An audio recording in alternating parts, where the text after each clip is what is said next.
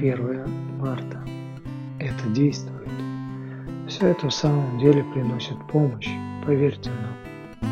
Анонимные алкоголики, страница 85. В самом начале трезвости я верил только в программу анонимных алкоголиков. Трезвость моя держалась исключительно на отчаянии и страхе. И может быть, мне помогали забота и или жестокость наставника. Вера в высшую силу пришла много позже. Медленно, по мере того, как я слушал людей, делившихся на собраниях своим опытом, опытом которого у меня даже трезвого не было еще, но который они мужественно обретали с помощью веры. Эта вера стала приходить и ко мне. А из их рассказов я обрел надежду, что тоже смогу получить и получу некую высшую силу. Со временем я узнал, что высшая сила, вера, которая действует в любых обстоятельствах, возможна.